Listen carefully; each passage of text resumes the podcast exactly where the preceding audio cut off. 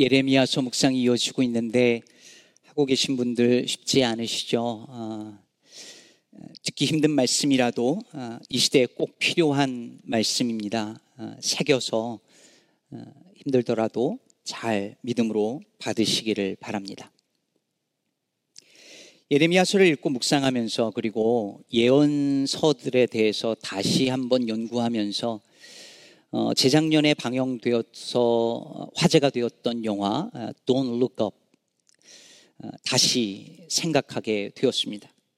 아직도 안 보신 분들이 있다면 이 영화는 꼭 보시기를 강력히 추천을 드립니다. 이 영화 속에서 천문학 교수인 렌달 민디 교수와 어, 박사과정생 케이트가 지구를 날려버릴 해성이 다가오고 있는 것을 발견하죠. 그리고 곧 그 사실을 대통령과 언론을 통해서 어, 이 사회, 세상에 알리려고 합니다. 하지만 누구도 그들의 말을 심각하게 여기면서 귀 기울여 듣지 않습니다. 대통령은 지구의 위기보다 next election의 다음 선거에 더 관심을 기울이고 비서실장은 이들이 하버드나 프린스턴이 아니라 미시간 주립대학이라고 무시합니다. 미시간 주립대 좋은 학교인데 그죠? 언론도 그 상황을 어떻게 하면 시청률을 올리는데 써먹을까 하면서 가십 정도로 취급을 합니다. 사람들은 곧 닥칠 재앙보다 연예인의 재결합 소식에 훨씬 더 많은 관심을 기울입니다. 권력자들은 해성이 다가오고 있다는 사실을 믿지 못하게 하기 위해서 Don't look up 이라고 하는 정치 구호를 만들어내지요. 해성이 온다라고 하는 저런 페이크 뉴스 믿지 말고 위를 쳐다보지 말라고 말합니다. 심지어 민디 교수와 케이트는 국가 기밀 누설과 폭동, 선동 혐의로 FBI에 체포되기도 합니다. 결국 사회는 룩업 지지자들과 돈 룩업 지지자들이 서로 분열하고 싸우면서 사회가 둘로 갈라집니다. 해성은 분명히 다가오고 있고 지구의 재앙은 이제 얼마 남지 않았음에도 불구하고 대부분의 사람들은 진실을 믿지 않거나 무시해 버립니다. 마지막 결론은 안 보신 분들에게 스포일이 될 것 같아서 남겨두도록 하겠습니다. 이스라엘의 예언자들이 처했던 상황이 이와 같았습니다. 예언자들은 재앙이 다가오고 있다고 외치지만 사람들은 귀 기울이지 않았습니다. 정치인들과 권력자들은 자신들의 기득권 확보에만 혈안이 되어 있었고 백성들은 예언자들을 보면서 저 이상한 사람들, 별난 사람들 혹은 미친 사람이라고 취급하며 들으려 하지 않았습니다. 그 가운데서 종교 지도자들은 다 괜찮다, it's okay, 평강하다, 평강하다. 우리에게 성전이 있는데 우리가 무너질 리가 없다. 라고 하면서 성도들을 즉 백성들을 안심시키기에 바빴습니다. 결국 예언자들은 사회 질서를 위협하는 위험한 인물로 매도당하면서 외면당했고 조롱당했고 박해를 당했습니다. 예레미야도 마찬가지였죠. 예레미야가 처음 부름 받았을 때 하나님이 보여주신 환상이 저 북쪽에 있는 끓는 물이 이 아래쪽으로 기울어져 있는 것을 보는 환상이었습니다. 기억하시죠? 북쪽에 있는 끓는 물이 기울어져서 이쪽으로 쏟아지는 모습, 기울어져 있는 거예요. 이것이 무엇을 의미합니까? 북쪽으로부터 재앙이 온다는 것이고 그것은 곧 바벨론을 통한 하나님의 심판이 다가오고 있다는 메시지였습니다. 그리고 예레미야 4장에 보면 그 환상이 실제로 어떻게 이루어지는지를 보다 더 생생한 언어로 묘사합니다. 북방에서부터 뜨거운 바람이 불어올 것이고 그것이 예루살렘을 황폐하게 만들 것이라고 하는 것을 마치 그림 언어로서 그림을 그리듯이 예언자는 보여줍니다. 그리고 오늘 본문 4장 16절과 17절을 보면 애워싸고 치는 자들이 먼 땅에서부터 와서 즉 북쪽 그 바벨론을 말하는 거죠. 유다 성읍들을 향해 소리 지르고 그들이 예루살렘을 애워싸서 즉 포위해서 멸망시킨다고 이 일이 실제로 일어나잖아요. 그것이 마치 아직 일어나지 않았는데 이미 일어나고 있는 것처럼 묘사합니다. 왜냐하면 곧 일어날 일은 일을 예언자는 지금 일어나는 것처럼 보고 있기 때문입니다. 근데 여러분, 왜 이런 일이 일어나야만 하는 것일까요? 왜 그들은 심판을 받아야 하고 왜 그들은 재앙과 종말을 피할 수 없는 걸까요? 18절은 이렇게 말합니다. 내 길과 행위가 이 일들을 부르게 하였나니 이는 내가 악함이라 그 고통이 내 마음에까지 미치느니라. 그들의 악한 행위가 그들이 겪는 고통을 불러냈다, 즉 자초했다는 것이죠. 그들의 악한 마음과 행위가 원인이었습니다. 앞에서도 예언자는 그래서 악한 마음을 제하여 버리고 돌아오라고 이야기를 하는 것입니다. 악이 문제였습니다. 악한 마음과 행위가 문제였습니다. 그들은 풍요와 그리고 음란의 신을 숭배하면서 돈을 인생의 목표로 삼으면서 더 풍요롭게 살고자 애쓰면서 가난한 자들의 신음을 외면했고 돌아 보지 않았고 억압하며 악을 저질렀습니다. 22절 후반부에서 말하는 것처럼 그들은 악을 행하기에는 지각이 있으나 선을 행하기에는 무지한 사람들이었습니다. 구약의 예언자들을 연구하는 저술들 중에서 빼놓을 수 없는, 빼놓아서는 안 되는 저작 중에 하나가 아브라함 조슈아, 조슈아 헤셀의 예언자들이라는 책인데요. 헤셀은 20세기의 가장 위대한 유대교 사상가입니다. 그가 이 책의 1장에서 예언자란 도대체 어떤 사람인가 라고 질문을 던지면서 이런 말을 해요. 조금 길지만 인용을 해보겠습니다. 세상은 아름다운 것들로 가득 찬 자랑스런 장소 이것만 예언자는 분노에 가득 차서 온 세상이 더러운 시궁창인 듯 고함을 지른다. 그들은 하찮은 일로 법석을 떨고 시시한 문제에 극단적인 말을 낭비한다. 고대 팔레스타인의 어디쯤에서 가난한 자들이 부자들에게 좀 부당한 대우를 받았다고 해서 그게 뭐 그리 대단한 일이란 말인가? 어떤 노파가 하늘의 여왕을 섬기고 절을 하여 그 마음에 기쁨을 얻고 신앙심을 길렀다고 해서 그게 뭐 어떻단 말인가? 무엇 때문에 그토록 지나치게 흥분하는가? 그토록 격렬하게 분개하는 것은 어인 까닭인가? 오늘날 같은 자본주의 사회에서 살면서 누군가는 부자로 살 수밖에 없고 누군가는 가난한 자로 살 수밖에 없는 것이 너무 당연한 일인데 그걸 가지고 뭘 그리 흥분하느냐는 것입니다. 흑인들 맨날 총 가지고 서로 죽이고 죽고 하는 일 그게 어디 하루 이틀 일도 아닌데 뭐 마치 전쟁이라도 일어난 것처럼 그렇게 흥분하고 야단 법석이냐는 말입니다. 플라스틱 하나 버리고 그냥 일회용품 쓰는 게 뭐 그렇게 큰 잘못이고 죄라고 호들갑 떠냐는 말입니다. 비즈니스 하다가 좀 속일 수도 있고 거짓말 할 수도 있는 것이지. 사람이 살다 보면 편법도 쓸 수 있는 것이지. 아들이 능력이 있으면 교회 아들에게 물려줄 수도 있는 것이지. 뭐 그게 큰 일이라고 그렇게 잘못을 했다고 야단 법석이고 확대 해석하냐는 말입니다. 이에 대해 햇셀은 이렇게 말합니다. 우리에게는 좀 불의한 행동, 사업상 속이는 것 또는 가난한 사람을 착취하는 것이 있다고 해도 별것 아니다. 예언자들에게는 같은 일이 재앙이 된다. 우리에게 불의란 사람들의 복지를 해롭게 하는 것이다. 그러나 예언자들에게는 사람의 생명이 좌우되는 치명타다. 우리에게는 하나의 에피소드요, 그들에게는 세계의 끝장이다. 예언자들에게는 사소한 불의라도 우주적인 균형에 관계된다. 그래서 햇셀은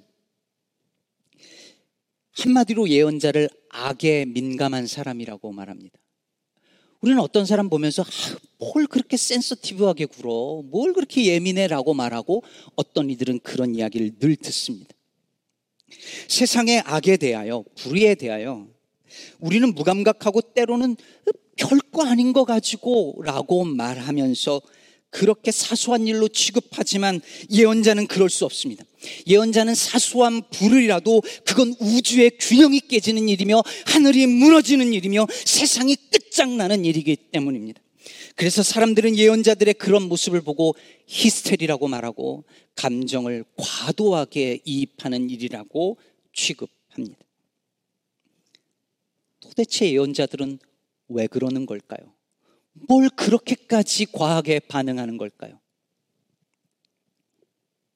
그들은 하나님의 마음에 깊이 접속된 사람들이기 때문입니다. 그 어떤 사소한 불이라고 할지라도 사소하게 볼 수 없으신 그 하나님의 마음에 온전히 사로잡혀서 이 땅의 불의와 악에 의해서 신음하는 사람들을 보며 아파하시는 그 하나님의 아픔과 고통을 그대로 온몸으로 다 느껴버리는 사람이 예언자입니다. 오늘 본문 19절을 보세요. 슬프고 아프다 내 마음 속이 아프고 내 마음이 답답하여 잠잠할 수 없으니 이는 나의 심령이 나팔 소리와 전쟁의 경보를 들음이로다. 여러분 이 19절을 지금 누가 말하고 있는 걸까요? 하나님인 것 같기도 하고 예레미야인 것 같기도 해요. 하지만 큰 상관 없습니다. 이 말을 지금 하고 있는 건 예레미야인 것이 분명해 보이지만 슬프고 아프고 마음이 답답해서 견딜 수가 없는 건 하나님과 예레미야 둘 다에게 일어나는 일이니까요. 정확하게 말해서 이스라엘 보시며 슬퍼하시고 아파하시고 애통하시는 그 하나님의 마음에 예레미야가 접속돼서 그 하나님의 고통과 눈물과 아픔을 그 통증을 예레미야가 고스란히 느끼고 있는 것입니다. 그래서 예언자를 가리켜서 흔히 말하기를 하나님의 파토스를 느끼는 사람이라고 말합니다. 파토스는 아시다시피 아리스토텔레스가 말한 수사학의 세 가지 중에 하나죠. 로고스, 파토스, 에토스. 근데 여기서 파토스는 영어로 pathos라고 말하고 영어 단어에 passion이라고 하든 passion이라는 단어 그리고 병리학을 가리키는 pathology 이게 다 이 파토스와 연관된 단어이죠. 사이코패스라고 할 때 그 path도 바로 이 파토스에서 온 단어입니다. 이게 다 아픈 거와 연관이 되어 있잖아요. 한국말로는 그래서 이 파토스를 열정 혹은 정념, 고통, 격정 이렇게 번역하죠. 그러므로 예언자는 하나님의 파토스, 즉 하나님의 열정과 정념과 그 고통과 격정을 고스란히 느끼는 사람이에요. 그걸 가장 잘 표현해 주는 것이 조금 전에 읽은 19절인데 19절을 세번역 성경은 이렇게 번역했습니다. 아이고 배야. 창자가 뒤틀려서 견딜 수가 없구나. 아이고 가슴이야. 심장이 몹시 뛰어서 잠자코 있을 수가 없구나. 나팔 소리가 들려오고 전쟁의 함성이 들려온다. 그럼 좀 더 실감이 나죠? 실제로 슬프고 아프다라고 번역된 어, 이 부분이 히브리어로는 내 창자야, 내 창자야 이런 뜻이에요. 백성들이 처한 그 상황을 보면서 창자가 뒤틀리고 끊어지는 아픔을 하나님과 선지자가 느끼는 거죠. 근데 이게 창자라니까 이상하지만 사실 우리말하고 같아요. 여러분, 애가 탄다 혹은 애 끊는다, 애 끓는다라고 말할 때 그 애가 창자를 가리키는 말이잖아요. 우리말과 히브리 말에 이런 공통적인 정서를 가리키는 어, 표현이 있어요. 근데 히브리어나 한글만 그런 것이 아니라 이 그릭, 헬라어도 마찬가지입니다. 마가복음 1장에 보면 예수님께서 나병 환자를 보시면서 불쌍히 여기서 손을 대어서 고쳐 주셨다라고 하는 대목이 있습니다. 근데 여기서 불쌍히 여기다라고 하는 이 단어, 영어로는 compassion으로 번역된 이 단어는 헬라어로 σπλαγχνίζομαι라고 하는 단어입니다. 이 σπλαγχνίζομαι는 창자나 내장을 가리키는 σπλ, σπλάγχνον이라고 하는 단어에서 온 말입니다. 그러니까 이 σπλαγχνίζομαι는 창자가 뒤틀리고 끊어지는 것 같은 고통으로 상대방의 고통을 느끼는 거예요. 이것을 그 김혜곤 교수님께서 그 이 단어를 설명하면서 예를 들어 주신 걸 제가 기억하는데요. 사마천의 사기에 보면 진나라 환공이 배를 타고 내려가는데 하인 하나가 원숭이 새끼를 잡아가지고 옵니다. 그리고 강을 따라서 이제 원숭이 새끼를 데리고 배를 타고 가는 거예요. 근데 원숭이 어미가 그 백기를 따라서 그 강 옆으로 뛰어가면서 소리 지르면서 따라오는 거예요. 울부짖으면서 어미가 원숭이 어미가 계속 따라옵니다. 그렇게 백리길을 원숭이 어미가 울부짖으며 따라오다가 죽고 맙니다. 그리고 그 원숭이 어미의 배를 갈라보니 창자가 다 갈기갈기 끊어져 있더랍니다. 이것이 바로 스플랑크니조마의 즉 불쌍히 여기다 라는 말의 의미입니다. 예수님이 그 나병 환자를 보시며 고통 중에 있는 이들을 보시며 창자가 끊어지는 고통으로 아파하시고 불쌍히 여기셨다는 거예요. 왜 그러셨을까요? 예수님 역시 그 하나님의 마음에 깊이 접속된 분이시며 그 마음에 사로잡힌 분이셨기 때문입니다. 예수님 또한 백성들의 아픔을 자신의 아픔으로 알고 함께 고통하는 참 예언자이셨던 것입니다. 예레미야가 사역하던 시대에 사람들은 고통을 외면했고 죽음의 현실에 눈 감았습니다.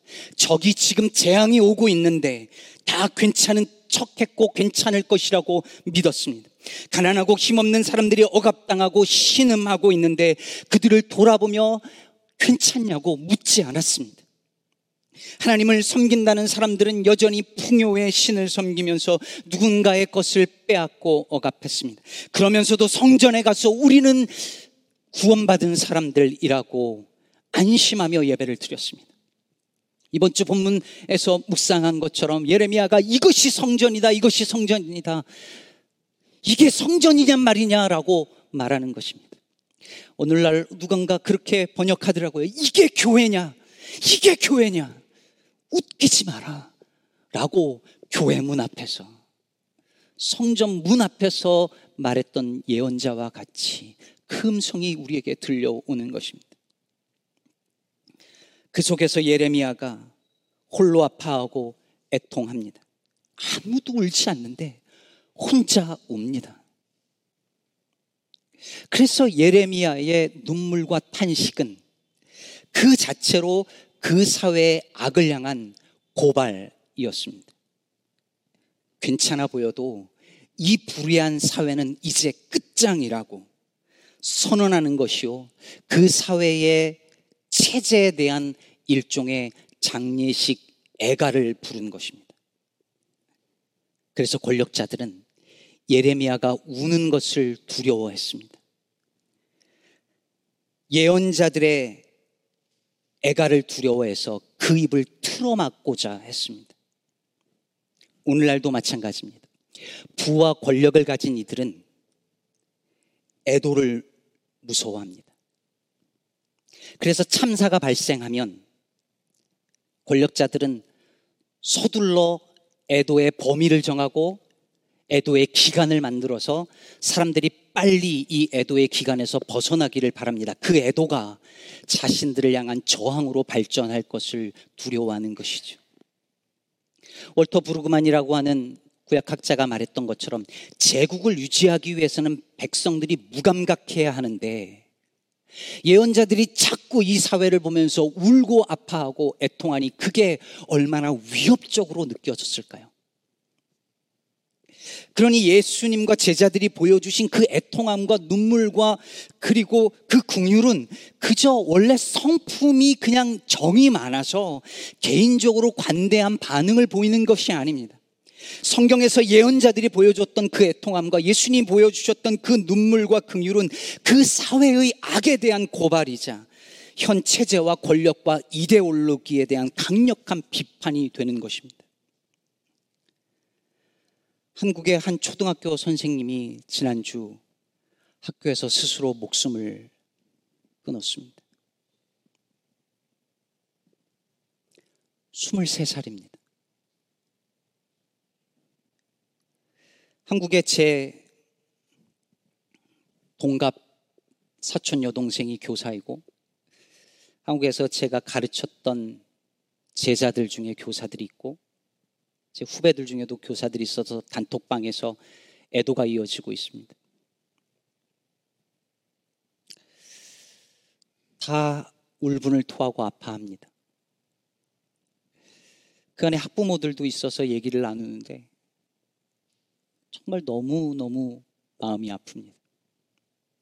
이 상황에서 어떤 이들은 애도를 막으려 하고 어떤 이들은 여기에 다들 한마디씩 자신의 지식과 경험을 가지고 한마디씩 보태 기도합니다. 미국에 사는 우리들은 우리 애들 저런 곳에서 교육받지 않아서 참 다행이다라고 말할 수 있습니다. 미국에서 좋은 이런 환경에서 더뭐 그렇게 좋진 않지만 한국보다는 조금 나은 교육 환경에서 이렇게 즐기다가 또 방학이 되면 한국에 가서 한국에서 즐길 수 있는 것 즐기고 올 수 있는 이런 좋은 환경에서 우리는 여기서 이렇게 아이들 가리키며 살 수 있으니 얼마나 축복이냐고 그렇게 자위하며 살 수도 있습니다.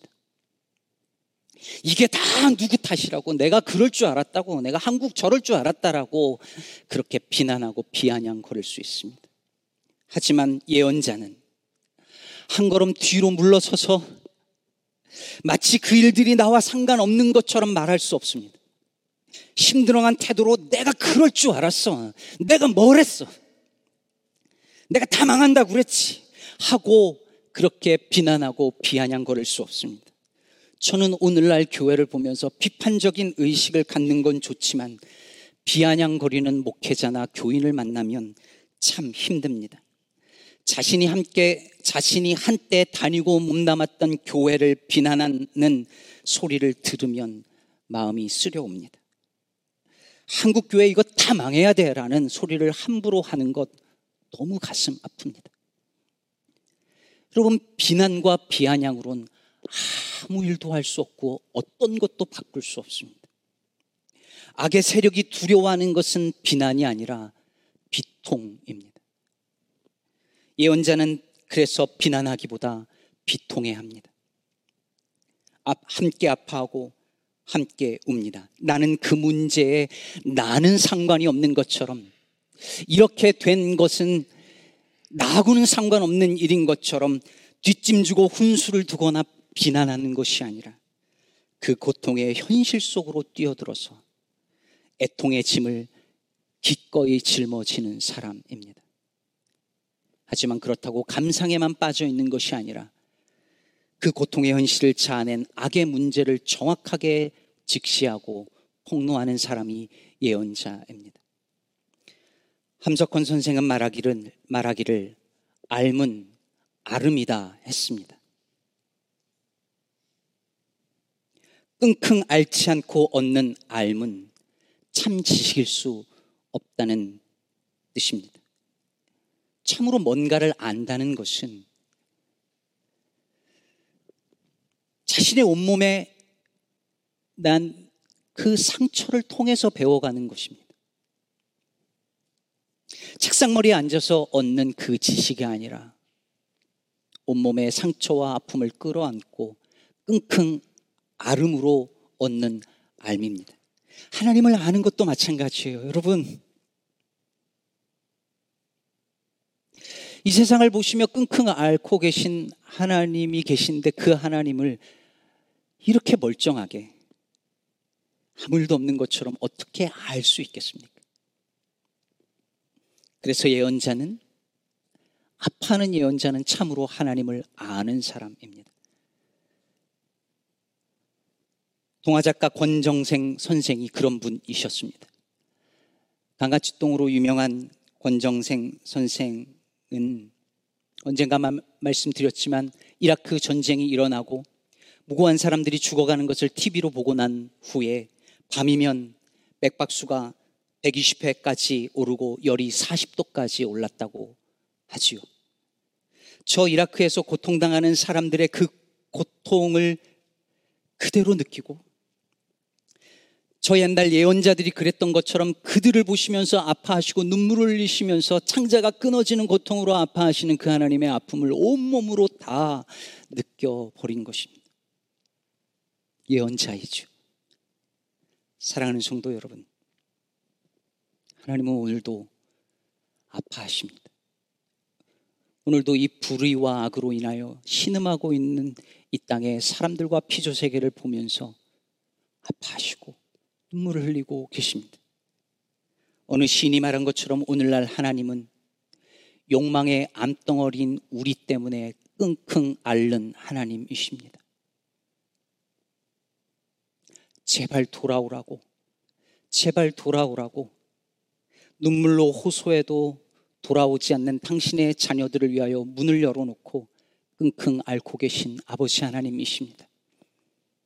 그 하나님을 나의 하나님으로 정말 믿는다면, 그 하나님을 정말 사랑한다면, 우리는 그분의 마음에 접속되어 그 마음에 사로잡힌 자로 살아가야 할 줄로 믿습니다. 예수님은 애통하는 자가 복이 있다 하셨습니다. 저는 애통하는 교회가 복이 있다고 믿습니다. 애통하는 교회만이 하나님을 알고 하나님의 위로를 경험할 수 있습니다.